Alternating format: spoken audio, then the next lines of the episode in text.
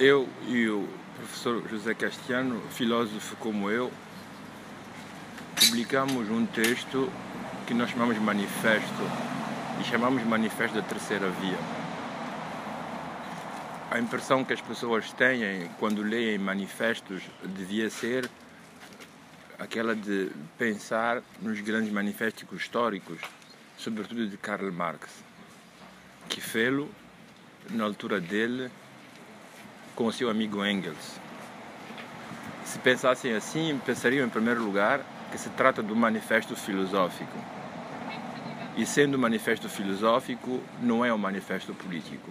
Não é nossa intenção nem criar partidos novos, nem entrar em partidos já existentes, mas ajudar os partidos e através deles a sociedade no seu conjunto a pensarem, a refletirem na situação de Moçambique e encontrar caminhos alternativos. No primeiro ponto do manifesto, nós manifestamos a desolação e o perigo da desolação que Moçambique conhece e tem conhecido nas últimas décadas. Elas têm origem na nossa incapacidade de encontrar soluções que passassem pelo diálogo, pela palavra, o que fez com que passássemos por 16 anos de guerra que foram devastadores para o conjunto dos tecidos sociais, para o conjunto das pessoas e das infraestruturas da nossa terra e país. Em segundo lugar, fomos assolados pela catástrofe das dívidas, contraídas, pelo que tudo parece, não por interesses patriotas de defesa, mas por veleidades individuais e de grupos de se enriquecerem.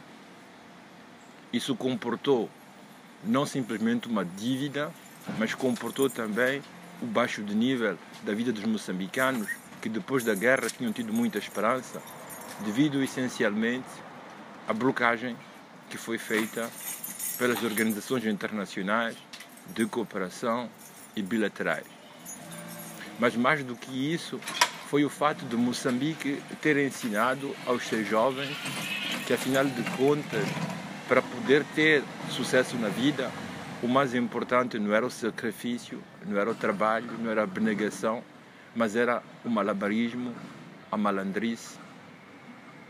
Tudo isso pagava. O grande desafio que temos pela frente é de ordem moral. Como retrazer a nova juventude valores verdadeiros de individualidade e de socialidade. Este é o grande desafio com que estamos confrontados e seremos confrontados nos próximos anos. A isto vieram duas catástrofes naturais. Uma mais devastadora do que outros. Devastação que veio em cima de um país já fragilizado. Porém, se temos desolação e dissolução que provêm de razões naturais, o grande problema com que Moçambique está confrontado é de caráter antropológico.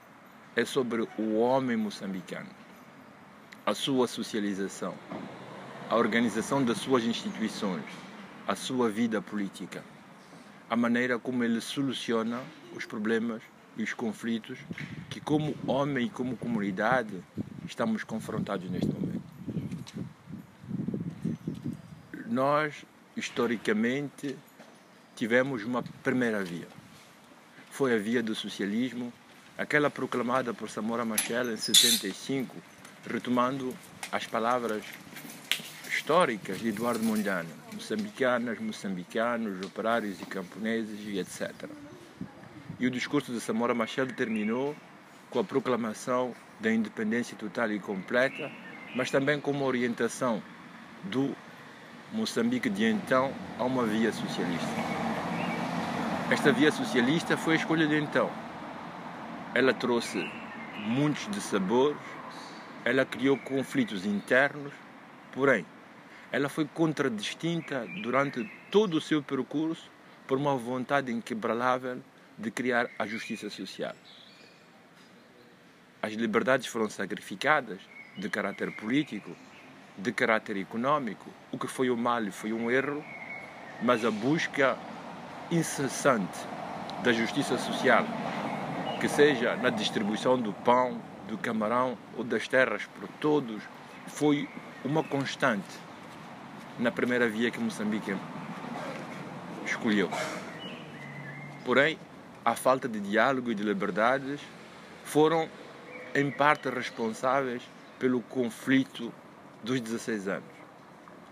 Com a assinatura dos Acordos de Roma e com o nascimento da Segunda Via, optou-se por uma maior abertura, uma maior tolerância, um maior diálogo político, quer dizer, meteu-se acento nas liberdades. Porém, estas liberdades, que são, sem dúvida nenhuma, um fator positivo para os indivíduos, para as comunidades e para a sociedade no seu conjunto, se fez em detrimento da justiça social. Estávamos numa rotunda. Tínhamos escolhido a democracia, mas a dolarcracia acabou sendo o caminho no qual viramos. Com a dolarcracia nasceram os egoísmos. Com os egoísmos nasceram os roubos, os desvios, desvios de caráter moral, até desvios de caráter político ou institucional. E com eles nasceu e muito rapidamente cresceu a dimensão da justiça social que ainda hoje perdura. O drama com que estamos confrontados é escolher uma outra via. A nossa proposta da terceira via não é a proposta de Giddens, nem sequer é o retorno acrítico à terceira via escolhida jadis no seu tempo por Eduardo Mondlane. Trata-se de pensar numa terceira via que seja a síntese dos nossos percursos históricos, desde que Moçambique existe como espaço de conviabilidade cidadã para todos. Reapropriar-se de uma maneira crítica dos valores da Primeira República, Primeira Via, mas também reapropriar-se criticamente dos valores da Segunda Via, aquela que nasceu com a Constituição de 1990 nos parece que os valores principais a ser reapropriados da primeira via são, em primeiro lugar, a questão do trabalho. Que só seremos Moçambique, só seremos de facto independentes, só seremos de facto dignos de nós se formos capazes de fazer do trabalho individual e coletivo a pedra portante para a construção da nossa socialização. Nós apostamos na primeira via pela unidade. Nunca como hoje, esta unidade, fator histórico do nascimento de Moçambique, desde Eduardo Mondlane, esteve tão em perigo como hoje. Devido a variedades individuais, de grupos, do racismo étnico, regional, ou até ligado à epiderme da pele, que não obstante Machel e a primeira via tivessem combatido, prevalecem e ganharam espaço no Moçambique de hoje. Em terceiro lugar, Moçambique falou muito da vigilância, mas a vigilância que nós tentamos meter em ato era uma vigilância contra inimigos. Na altura falava-se do apartheid, falava-se dos chiconhocas, dos infiltrados, falava-se do imperialismo internacional. Porém, esquecemos de meter o acento sobre vigilância em relação a nós próprios aquela parte de nós que é muito ligada à concupiscência, à ideia de que todos os meios são válidos para o meu enriquecimento individual. Porque nós deixamos de vigiar-nos, estar atentos, fazer um exame de consciência crítico sobre nós próprios, de libertadores da pátria, tornamos-nos predadores dos outros. De país que se manifestava internamente e exteriormente como um campeão de solidariedade, transformámos-nos num país de egoísmo, de país com princípios e valores verdadeiros de socialização, transformámos-nos em bandidos, ladrões, que são julgados em tribunais internacionais como de Londres ou de Nova York. Mas, sobretudo, abandonamos a justiça social, aquela procura do bem-estar, nem que seja o mínimo, para todos e para cada um de nós. Então, se nós deitamos fora o bebê e água suja, trata-se de recuperar o bebê, os valores verdadeiros da primeira via. Mas trata-se também de recuperar aqueles valores que a Constituição de 90 trouxe quando começamos a percorrer a segunda via. Eram os valores da liberdade.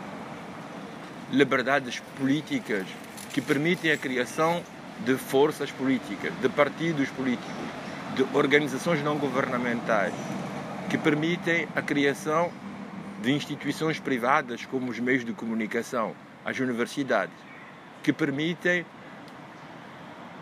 a criação de um espaço de debate público mais aberto a todos e a confrontação tolerante de ideias diferentes.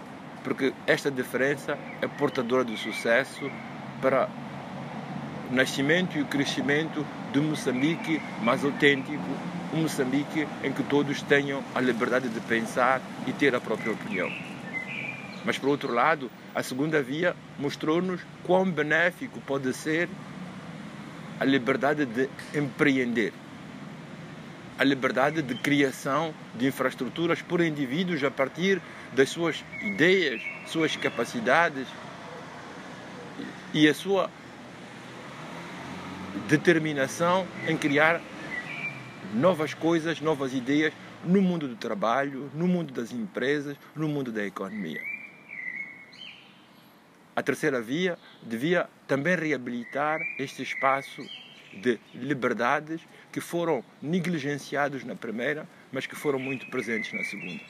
Então a terceira via deveria ser a capacidade de reapropriar-se dos valores da primeira via e os valores da segunda via para criar uma terceira via que em nenhum momento abdicasse pela busca contínua da liberdade, das liberdades razão de luta de Moçambique, razão de luta dos africanos, razão de luta de todos aqueles povos que desde a época da modernidade foram deixados para lá, através de sistemas de escravatura e outras formas de opressão. Mas ao mesmo tempo, que liberdade seria se ela libertasse poucos indivíduos e deixasse por trás a maioria das pessoas. Então a justiça social deveria ser capaz de pensar que podemos associar a busca da liberdade com a busca de uma justiça social, condições de vida minimamente satisfatórias para todos, a nível da escola, da educação, da saúde, para todos aqueles que são moçambicanos. Uma vez mais, não se trata de um manifesto político, não queremos criar partidos, uma vez mais, não queremos favorecer um partido ou um outro, não queremos saber como fazer a terceira via, é uma proposta de reflexão, é uma proposta filosófica, é um caminho que queremos abrir para que Moçambique saia do espectro de desolação e de solução que parece ter pela frente.